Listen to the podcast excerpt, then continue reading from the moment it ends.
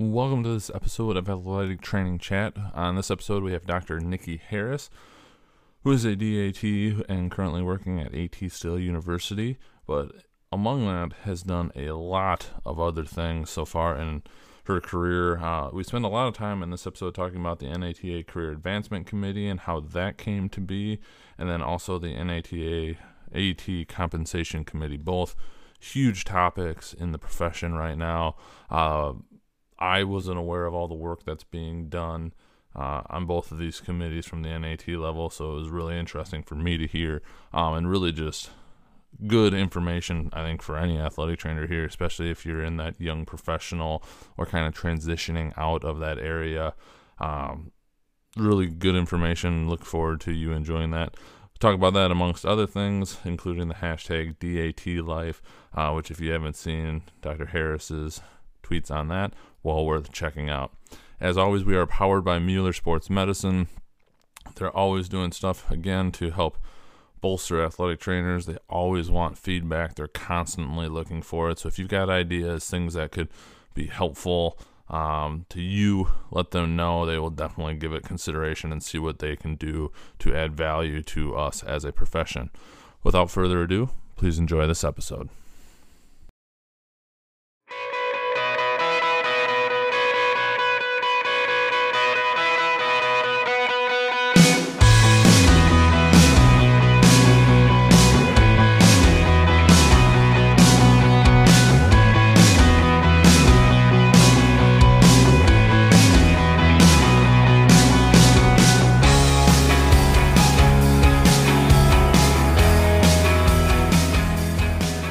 Episode of Athletic Training Chat. We are on with Dr. Nikki Harris, who I've been looking forward to talking to for quite some time. Uh, she's very active on Twitter and puts out some amazing content, which I enjoy seeing. And and just looking at all of the background that she's done, has done a lot in her career so far. Um, and what I'm really looking forward to talking about is the NATA Career Advancement Committee uh, especially in the climate of the profession we seem to be in right now, um, with just where everything's at with shortages and whatnot. Uh, so yeah, I've been really looking forward to this. Uh, but before we jump into kind of talking about some of the uh, questions and topics, I just wanted to turn it over to you to kind of fill in your background and how you got to be here today. Ah, the long story short. Well, thank you for having me. Um, it might be Twitter. I don't know. Maybe that's how I got here. All of my uh, word vomit on Twitter or thought vomit, I like to call it. I'm fairly certain you retweeted one th- time once that we like put out like, "Hey, we want to talk to you," and I was like, "I need to reach out and say, hey, we actually do want to chat." And it took me a minute, and then yeah. People keep listening to me talk, which is amazing. So I appreciate that. Um, I guess long story short, I'm an athletic trainer. Um, I have been now for nine years, so I'm getting a little old. I worked in the secondary school setting uh, for three years at the infamous Miami Booker T. Washington Senior High. I will say it in full every time because I'm a very proud athletic trainer alumni. Um, I was there for three years and then I went over to FIU to serve as the coordinator of athletic training services. So I work there in our wellness and recreation center um, clinically and then also as a professor in our master's program. Um, and then just recently in June, I kind of flip flopped to education primarily and became the director of student recruitment at AT Still University.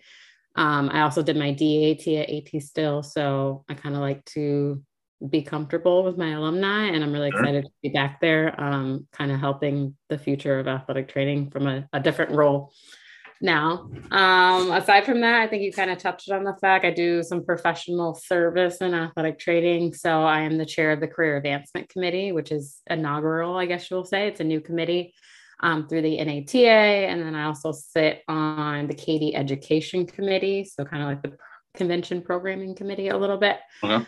Um, and then I'm also on the AT Compensation Task Force. Um, so that's a new committee started by President Dieringer to kind of look at some compensation issues in athletic training. So my service keeps me pretty busy. Absolutely. That's a role I've just recently stepped into at the state level. Um, I'm still trying to figure out how to best balance that and give give as much into it as I possibly can. It's a cha- it's a challenge. It's a rewarding challenge, but yes. a challenge nevertheless. I, I, can imagine. So one of the first questions we had, um, as you just referenced, this NATA Career Advancement Committee, um, as it's just started, and you are the chair, which opens up almost endless, I can imagine, opportunities of just even where to start. Um, I'm sure you got some guidance on what they're looking for from the top level down, but um, how did it come to be, and how did you work yourself to being the first chair and going from there? Yeah, uh, people keep listening to me talk. I keep saying that. It's surprising. um, but I have to give all shout outs to Blaze Criley. He was the chair of the Young Professionals Committee. Um, he worked with the Student Leadership Committee um, to kind of develop a proposal. We decided that the young professional demographic was way too large. So it was kind of okay. serving um, individuals that were first out, like zero years of experience, all the way to up to those who had 12 years of experience. And you probably know as well as I do that at your 12 year mark, your problems are nothing like the problems of somebody who just graduated. Isn't that the um, truth? So we just felt like there was no possible way to kind of please both ends of the spectrum. So he kind of worked with uh, President Lindley and the Student Leadership Committee to kind of redevelop what that would look like and how we could kind of better meet the needs of that demographic. Um, so, with that being said, we kind of redeveloped the Young Professionals Committee and split that into two. So now we nice. have the Early Professionals Committee, which is zero to six years, which you know can focus a little bit more into those transition to practice, early athletic trainer issues, conditions. Yeah. Um, and, we kind of took on that career advancement. Um, we always laugh that we didn't, we made the assumption that people wanted to advance their career when we picked the title, um, but we think most of us do. So that seven to 12 year range, we're kind of looking at um, really keeping people as athletic trainers. Uh, we've sent out a few surveys from the NATA in the last few years that I've really found out that people tend to drop out of the profession and pursue other professions mm-hmm. um, between that seven and 12 year mark. So I think it really, really, if nothing else, is trying to keep people as athletic trainers and keep people doing what they love in a way, you know, that works with their lifestyle outside of their profession, with their personal life as well. So um, I'm really lucky. I was a District 9 representative to the Young Professionals Committee for the last few years, and our uh, district director, Marisa, was the liaison um, from the board of directors. So she's been awesome at kind of pulling me into professional service. Um, I think sure. once you get into it, you, they don't really let you out. Um, as long as you do a decent job, uh, yeah. they kind of pull you in and, and keep you involved. So she's done a really good job of mentoring me and kind of advocating for me to to give what I know and give my service to the profession. So um, I got really lucky and kind of expressed some interest in taking it to the next level as we transitioned to like the career advancement committee and, and was lucky enough to have the opportunity to do that. So we're now getting our feet wet and kind of trying to figure out how we can re-innovate things to make sure that we're ultimately meeting that goal of keeping people as athletic trainers for as long as we can. I think that's brilliant the way that you guys split that up. I think that it makes so much sense. And um, that feels, at least from what I've seen, which obviously it's hard to get a full pulse on the profession, but just what I've seen is, you know, kind of what people are potentially looking for is more help and resources and guidance um, from national orgs to help with that. So looking forward to seeing what you guys can come up with and potentially identify. Yeah, I'm legitimately to say every month when we have a meeting, I leave and I'm kind of mind blown because I'm like, sure. whoa, like we came up with something and this is actually really beneficial. And it's really nice to have, you know, a, a committee full of bright minds that are all thinking the same thing and that have yeah. been these problems and, and kind of reflecting back on what would have helped us um, when we were in the shoes of these people and how we can actually make a real difference that people are going to like notice and be able right. to use. So it's pretty inspiring every month at our meetings. That's great to hear. Um, I'm going to guess, but I would like you to fill this in. Obviously, is how is what you started with this career advancement committee kind of tie in with your work on the AT compensation task force? because I've got to imagine to some degree that those are relatively intertwined.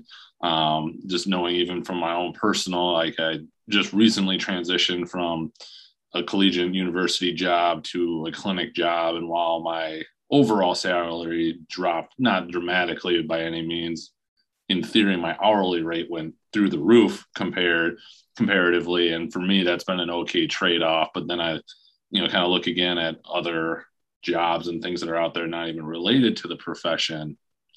And still, for what we do, probably don't feel like we're getting compensated the way that we are. And uh, my wife is very good at what she does, but the amount she makes compared to me is just mind blowing in a very good way. Um, but it is also very interesting as we work within a very large but same organization for different, obviously, roles. So, how have you seen those kind of complement, or how would you hope that they complement each other if they do um, in the positive impacts you're trying to make?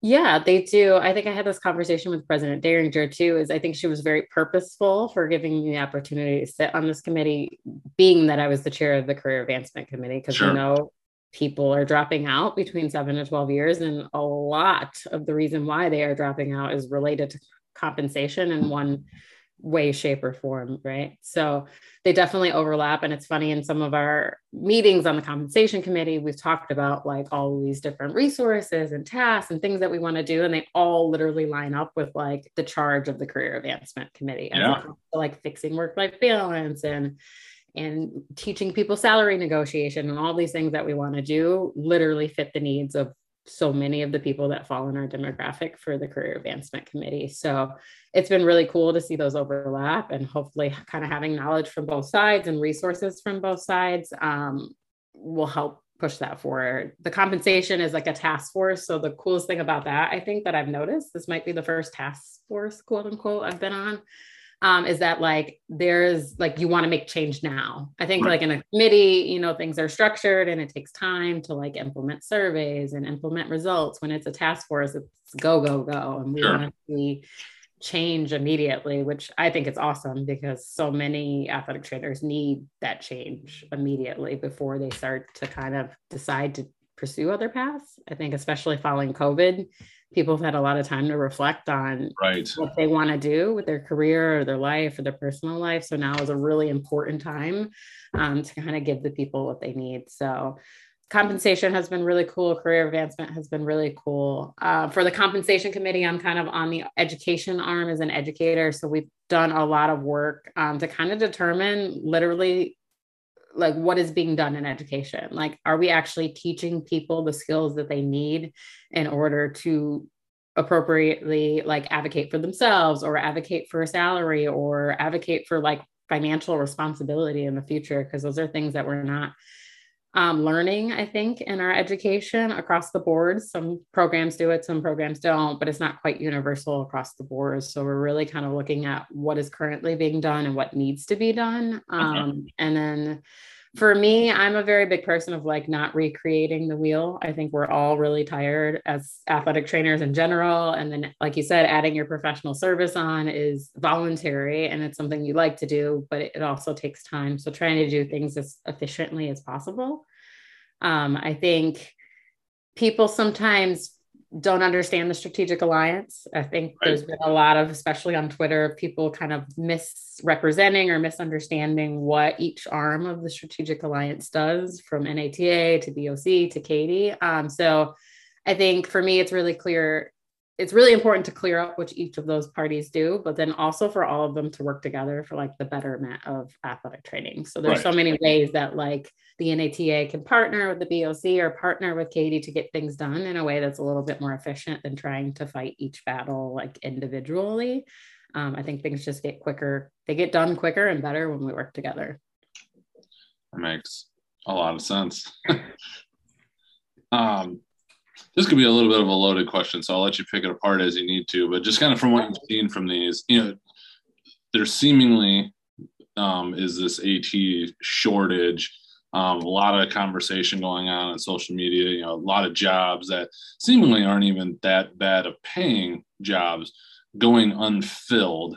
Um, yeah do have you seen and I, have not even the slightest context from you know the national level you know are people coming and asking the NATA, you know, what is a reasonable salary for these jobs at all? Like, does that happen um, in order to potentially have these salaries increase for people to want to take these jobs?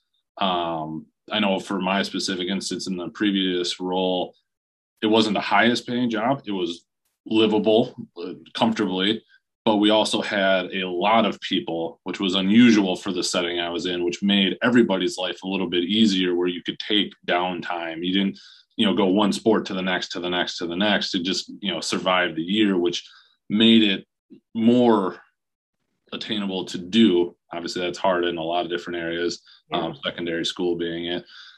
Or do you potentially see it's ET is taking a more active role in setting those boundaries, or if they're going to apply for these jobs, saying, here is what I am going to give you. It is going to be of the highest quality, but it's not going to just be hours upon hours or whatever um, potential limiting factor it would be or is it some very healthy combination of both of those things?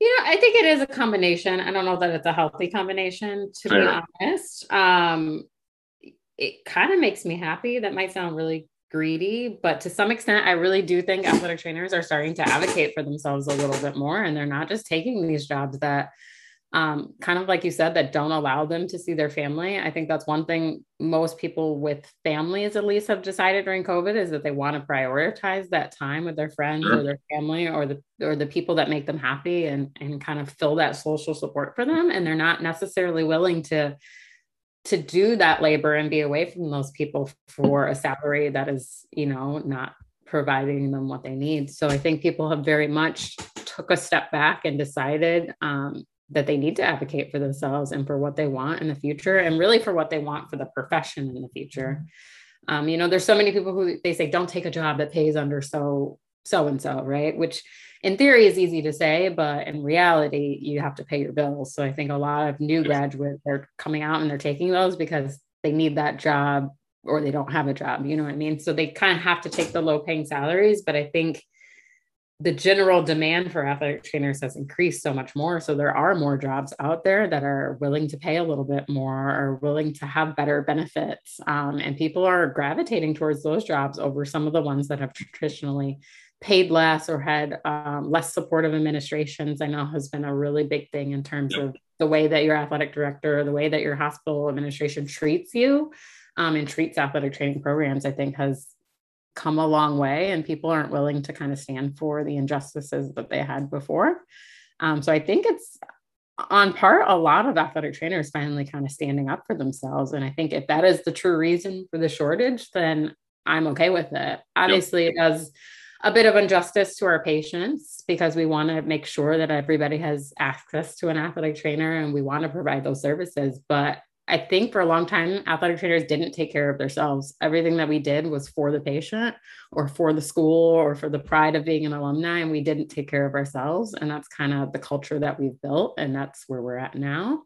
Um, but that kind of break has given everybody a chance to step back and decide to put themselves first, which I think is extremely important. We work hard and we do a good job, like you said, and we deserve to be kind of rewarded for that. Um, I think the NATA kind of is doing a lot as well to try to help advocate for salaries and um, better working conditions for athletic trainers. I definitely think that's a part of it. Um, but I definitely think even coming from somebody that sits on a committee, there's more pressure on them to do that because athletic trainers are advocating for themselves, right? Right. If we're advocating for ourselves, they have to advocate even harder because now we've kind of raised the bar for what sure. our strategic alliance has to do for us because we're doing it for ourselves now. You know, the bar was a little bit lower when people were not quite doing what they needed for themselves, but I think we're really forcing the organizations to also raise the bar um, in terms of what they're providing us generally as athletic trainers. So I know on the compensation committee, that's been one thing that I've kind of barked about a little bit is um, making sure the opportunities that we're offering athletic trainers are worthy. Like there, there's something that I would take. Like I, I don't think we should just be posting positions that, you know, are the opposite of what we're kind of preaching to students or preaching to athletic trainers. Um, you know, we we shouldn't be endorsing those types of working conditions. Right. So for me, I understand there's logistics and politics behind it all. So, you know, we can't just X out everything, but I do think there has to be, we have to take a stance of what we want to see for the future. So I think those again, those organizations have to set standards. And even if we, you know, lose some money on the background, I think our members will have so much more respect for us if we kind of raise the bar and don't allow those things to come through and we kind of close the gate on those things. Yes, there may be less jobs available, but at least the ones that are available are kind of endorsed by what we want to see for the future of our profession. So it's kind of a balancing game, but yeah, I feel like that. Yeah, because I ran into this situation a lot in a previous role where we had three part-time positions that paid part-time, but we actually treated them that way, where you weren't there for more than your allotted hours in a week, or if you had a busy part of your season, we made up for it on the back end when things quieted down in your off season. And so it almost seems like in some of those instances, like an hourly rate, like a true hourly rate of up to this amount would be more of the guideline. And so you don't have these ones that, you know, are internships paying 10 grand that are expected to work 40 hours a week or whatever it may be. Um, but yeah, I, I hear what I totally hear what you're saying and think that'd be a really unique step. It kind of goes to transparency, like you said, yes. though, right? Like I don't necessarily think something is wrong with an hourly job, right? Of course, mm-hmm. maybe you may not get benefits and but depending on your situation, that that might be okay, right? If you're right, in a situation right. where you have a roommate or a spouse or less bills or less student loans, that yep. might be okay for you. But it's really important that we are very transparent about what that's going to be upfront, right? Like even I think a lot of people take like the internships for experience, quote unquote, right? Which is fine if you're trying to get yourself to a particular place. But again, I think there's very important that we are very transparent about what that experience is going to look like and right. where it may get you, right? Because what do you want the experience in? Is it going to give you the network that you need? Is it going to give you the qualifications that you need to get the next position? Um, you know, are we just saying that and kind of throwing a really nice university name on it? So That's transparency, I think, is extremely um, important. And if athletic trainers aren't finding that in the job description or in the interview, you know, I think they're more apt to say no now and move on to somebody that can give them that. For sure. I think it seems like we can do so much to help ourselves in a profession, especially with some of these larger institutions that you know, the athletic budget typically isn't hurting, um, you know, just based on some of the other things that you see. And if you can't get the salary you want, like we can control the hours within that salary, or in theory within ourselves, and getting some more advocation on that would be powerful, especially to give a positive um, experience for maybe a young professional that you know that's the only job that they could happen to find right now, but then they can almost, you know, have a testimonial saying, yeah, this is actually what it said it was be would be. I was able to pick up another job just to have some more cash. It helped me get to my next step because the easiest part of finding a job is when you already have one. a little less, a little less stress um, to do that. So yeah, I, it will be interesting how this all kind of shakes out in the next few years. Yeah, I think from career advancement committee too, what we're finding is that people know that, right? Like they know what they need or they know if they're in a bad paying job. I think the problem is like the application of the skill, right? So we can give them like an infographic that says you need to do X, Y, and Z. Sure. But in reality, like having the confidence to do that um, with your stakeholders, especially when sometimes they can be pretty intimidating in that D1 setting or in the professional yep. setting or, or really whatever setting you're in. We're really trying to find ways to like improve people's confidence and application of those skills because I think Absolutely. at this point there's plenty of res- there's not a shortage of resources per se about what you need to be doing.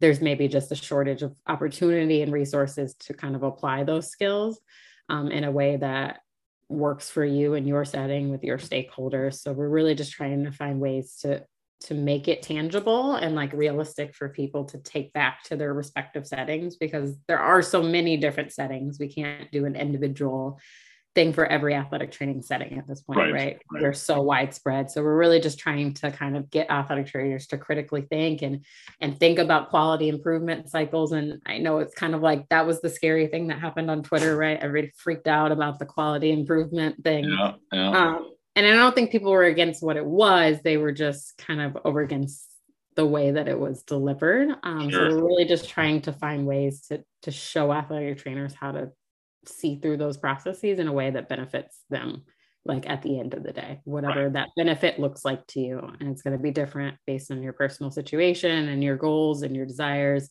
but making the situation work for you is what's most important for us. That makes a lot of sense and can't wait to see where that all goes here in the future.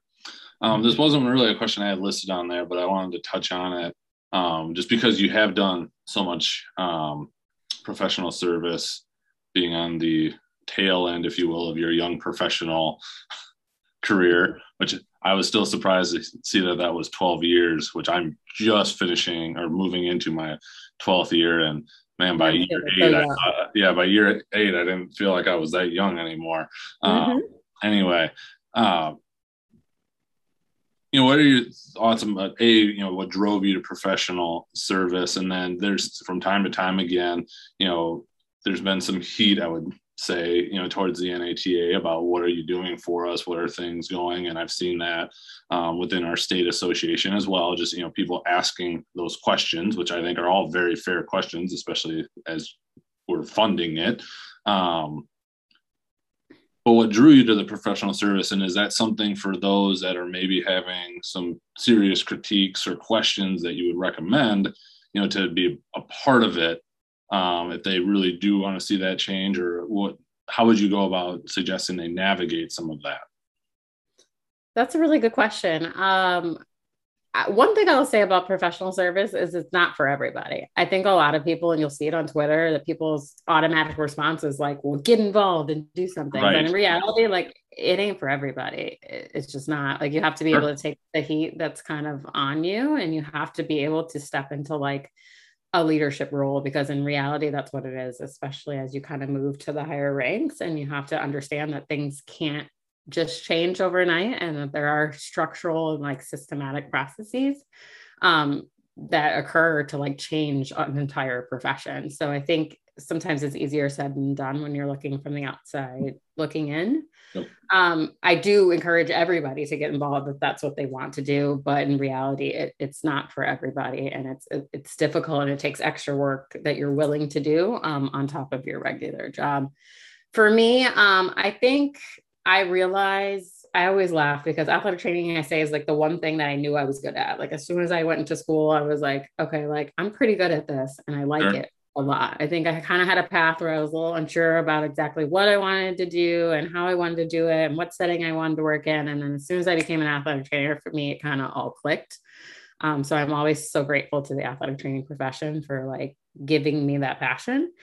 Um, I think service for me is a way to like I think I had barriers in my path that I even when I was in the barrier, I didn't know that's what it was, right? Like some mm-hmm. things were difficult for me. And looking back on them, I realized that if I would have had mentors or more resources or um, kind of understood more, that the process would have been easier for me. So for professional service, for me, is kind of giving back, especially to those in that younger generation or underneath me, um, and kind of making it easier for them, right? Like I was one example, like work life balance. I think in my first four years, I didn't take any days off. I missed funerals, I missed weddings, I missed holidays because that's just what I thought I was supposed to do. I didn't know how to advocate for myself. I didn't know how to ask for time off. I didn't know how to get appropriate study techniques for the BOC, you know. So I just want to make everything that I can easier for people coming behind me. Um, so kind of taking out some of those barriers, even when it comes to salary, right? Like I want,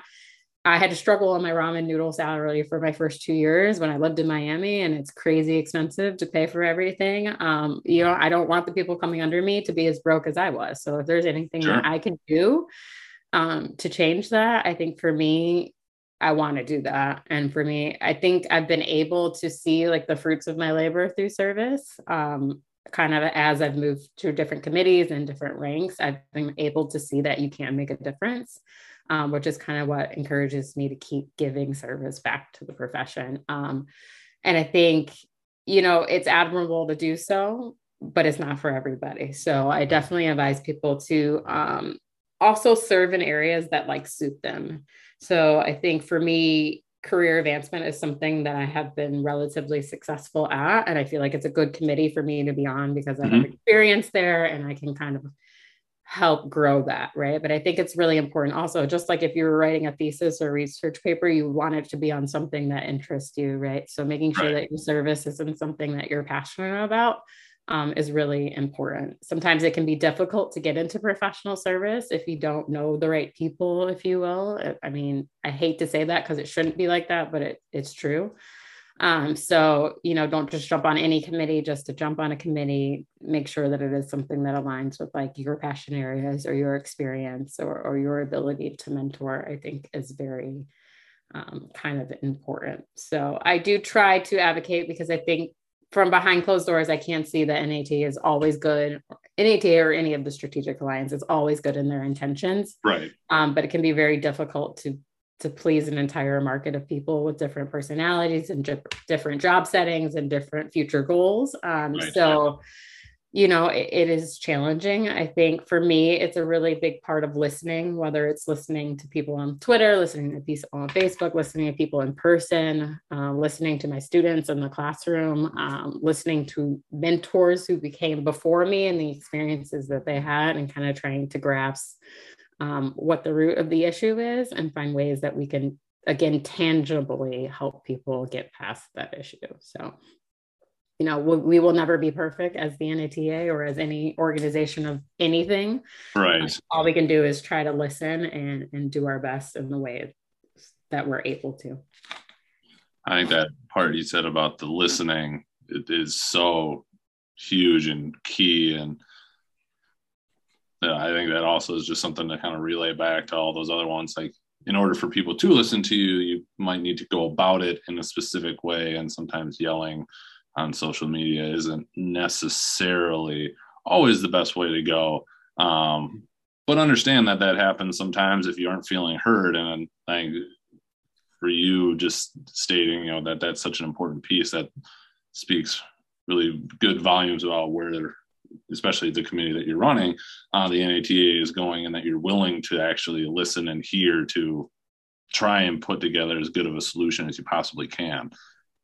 Yeah, it's a blessing and a curse, right? Social media because you right. it's freedom of speech. So you're not you're going to get the ugly with the good and the good with the ugly and you know, I'm okay with that. Like I said, you have to be able to take the heat if you're going to sit in that seat, but I, I want to hear the bad things too and I think right.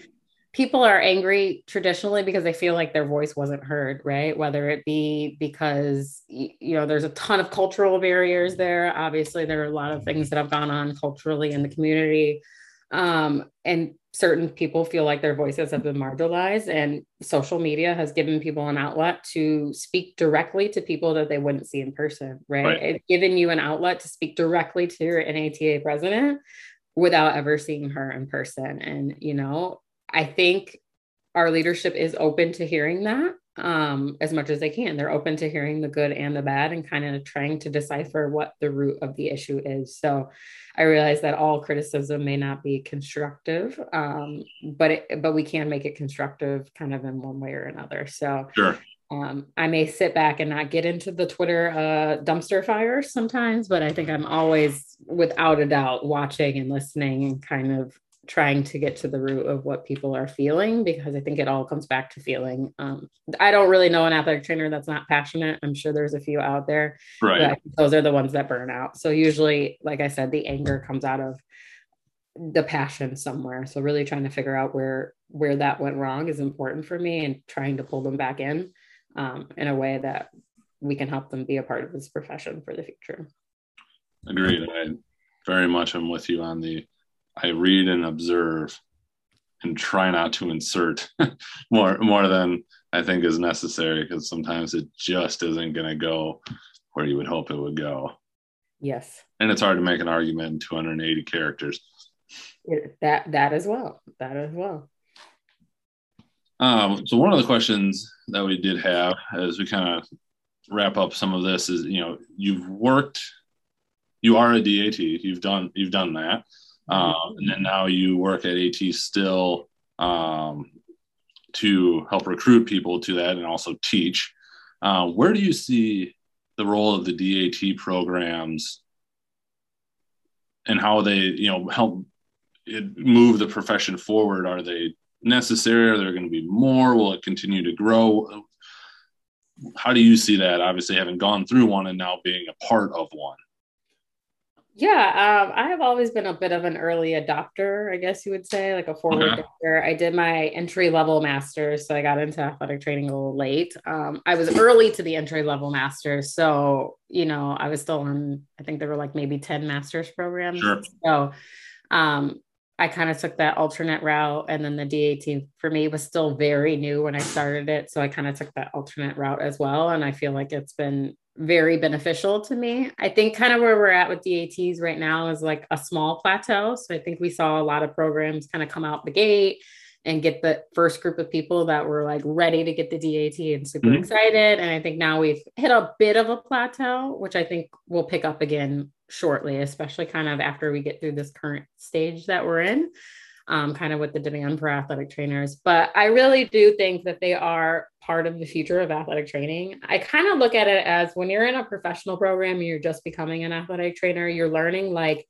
the basics. Yep literally, right? You're learning like this is a knee, this is what's in the knee, this is a Lachman, this is how you know the knee is broken. Becoming but proficient, like, if you will. Right. You're literally proficient, right? So you're learning the base level. And then as you get out, you kind of learn more holistically about the knee. So I think the DAT is that way to like advance your knowledge there. I think regard all of the DATs are different because they all kind of have different specialty areas, yep. if you will, or different focuses. But I think regardless of which program you choose, they are all kind of creating critical thinkers, right? So you're no longer thinking about just the knee. You're thinking sure completely systematically not only like the hip the ankle the rehab that goes into it the technology that goes in it but you're also thinking of things like what is the cost to the system? Like how many knee injuries are happening? How right. is it affecting my school? How is culture affecting it? How is gender affecting like the whole entire spectrum that now surrounds the knee not just the knee anymore. Right, right. i think it's really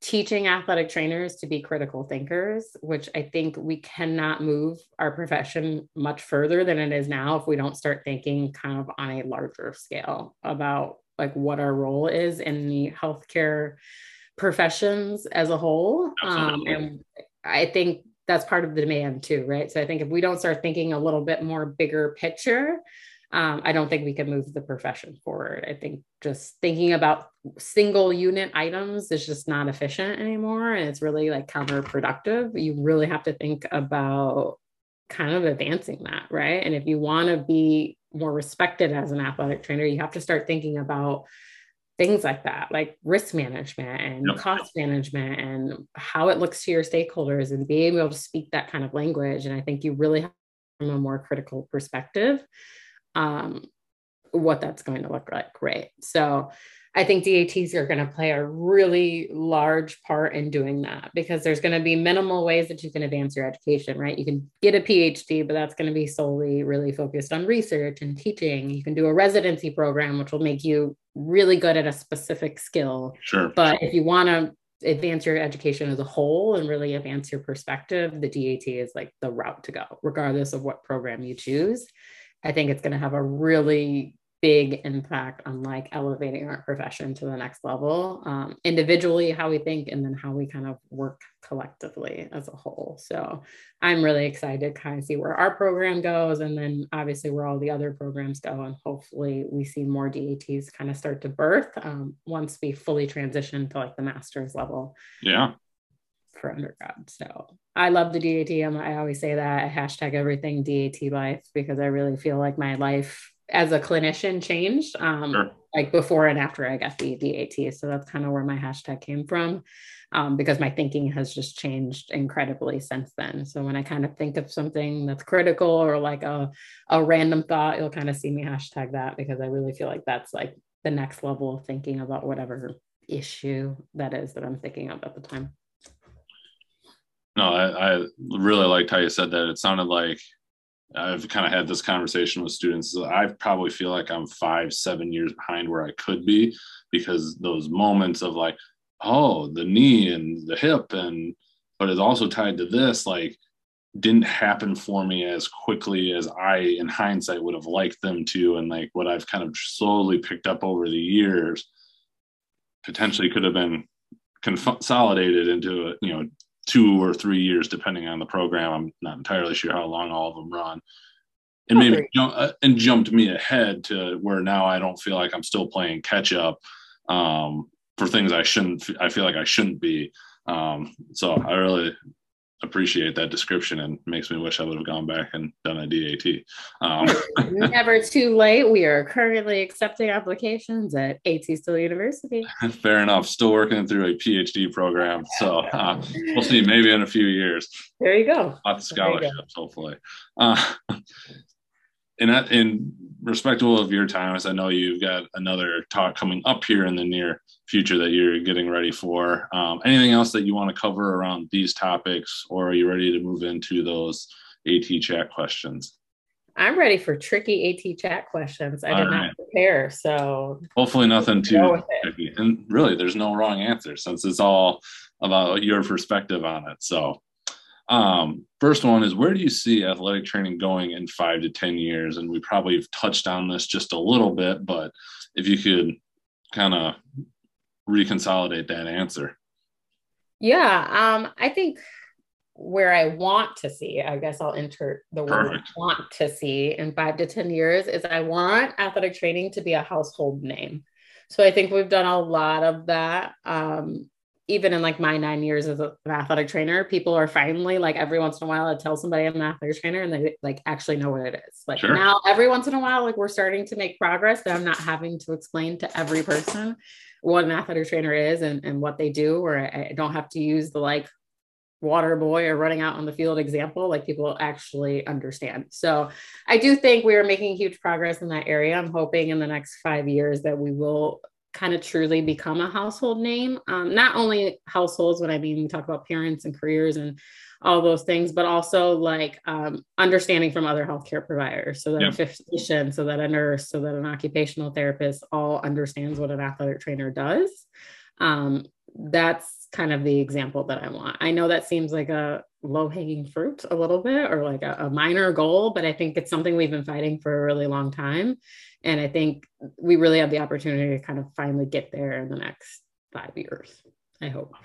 Totally agree. Another guest was talking about that. You know, when you say a nurse, most people just know generally what a nurse does, even if they, you know, aren't in the healthcare profession and getting to that level of what we do. I, I don't, as low hanging as it seems, it's still got plenty of work to do. So I hear you there.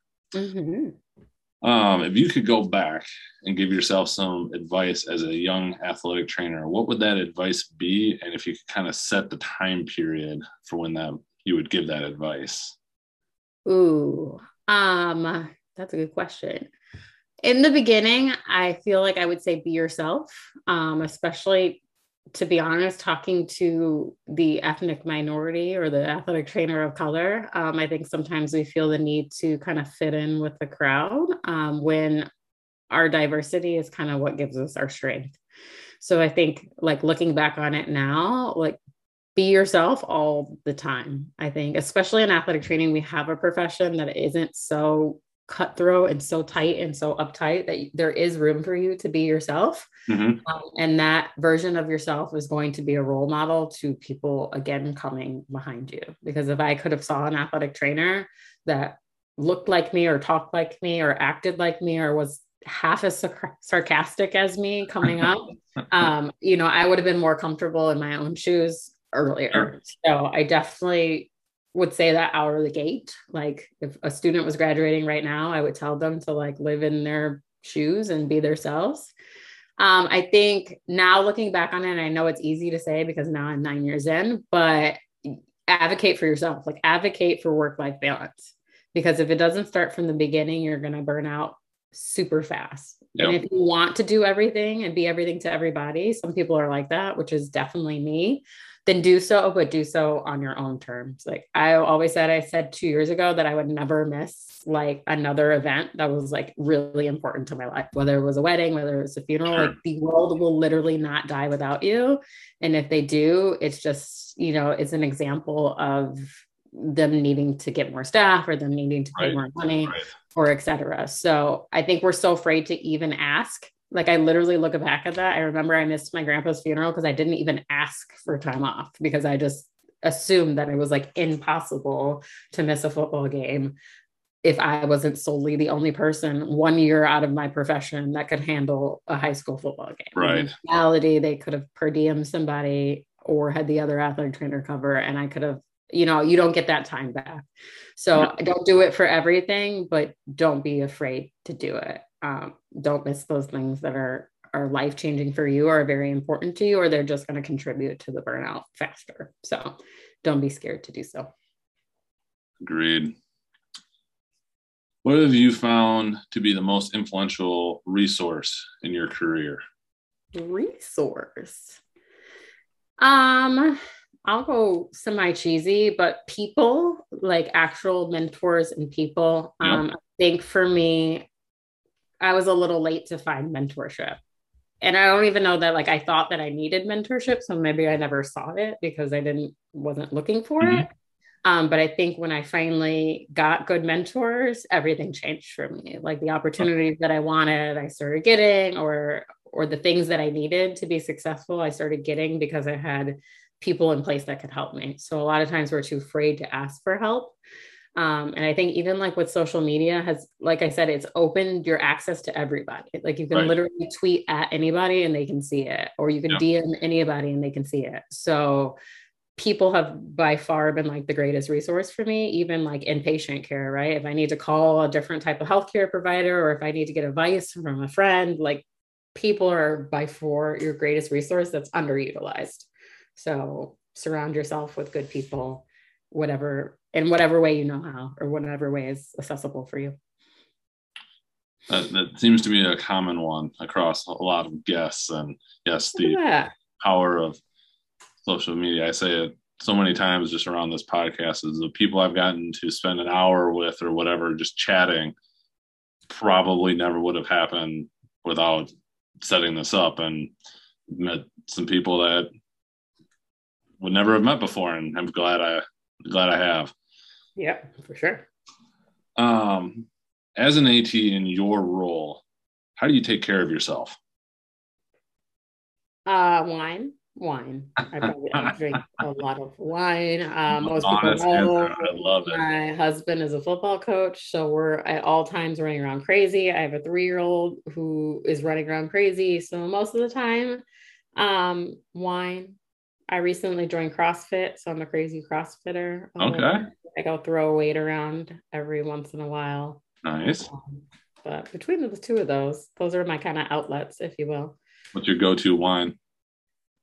cheap Sutter Home Pink Moscato from Walmart or Publix, three nine or nine ninety nine. You get a nice the big bottle. Okay. We go through it. Uh, we kind of go through it like water in this house. Not just one. Like that sounds bad, but we drink a lot of wine. It's the savior. That's fair.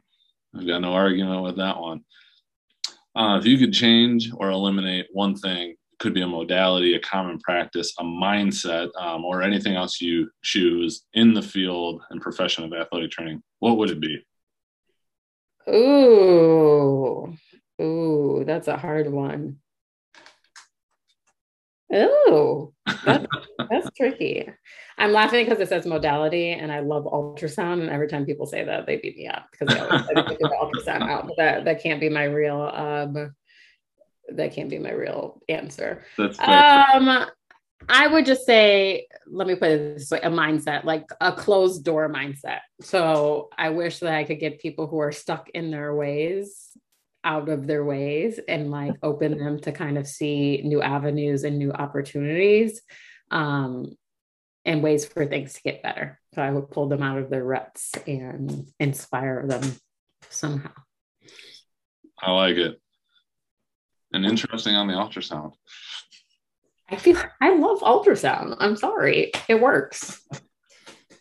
Uh, final question: um, What does being an athletic trainer mean to you? That is a wonderful question. Um, for me, I like to use athletic training as an avenue um, to improve people's lives. That sounds really cliche a little bit. Um, but I think athletic training is anybody who works clinically and even in education as well knows that athletic training is so much more than athletic training, like mm-hmm. for our patients. And I think you know, it's the example of everybody always wants to be in the training room. It's like a barber shop is the place where you can kind of go and confide in somebody away from all of the stress, right? Like away from the pressure, away from the stress. I think athletic training rooms and even classrooms are sometimes a safe space um, that serves so much as a a way to educate people about more than just the injury that they have, mm-hmm. like about life, about culture, about diversity, about so many things. Um, and I think anybody who's worked in athletic training can say that they've affected somebody's life in one of these ways or another. And I think our our patients and our students do the same for us. So I think it's just a really cool avenue, not only to provide healthcare, but kind of to make an impact on like individual people's lives. So for me, it's really, I think that's kind of why my passion lies in diversity and like socioeconomic status because I've seen the impact that a good relationship with your athletic trainer can have on mm-hmm. somebody for like the rest of their life. And it it may be in the way that they treat themselves or take care of themselves from a health perspective.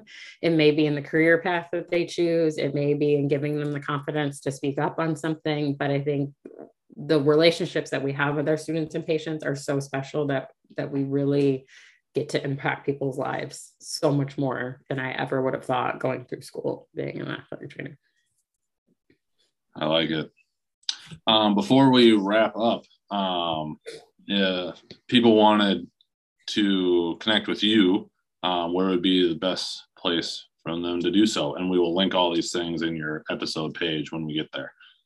Um, I am on Twitter frequently young professional underscore at i i don't think they'll let me change my handle because one day i'm gonna have to turn it to old lady professional underscore at um, instagram i am Sam's underscore at or miss like ms underscore nicolette at um, i don't really use facebook i see that now. Ew um, and then my email is Nicolette Harris at atsu.edu. So feel free to shoot me an email. I love to meet new people. So don't ever be afraid to reach out. I'm I try to pride myself on being pretty responsive. Um, so if you reach out, you'll definitely hear back from me. But I look forward to meeting everybody and talking more. Sounds great. Well, really appreciate you being on. Glad we got to connect and make this happen and definitely looking forward to future conversations as well um, as we continue to evolve as this profession. Absolutely. All right. Thank you. Talk to you soon, man.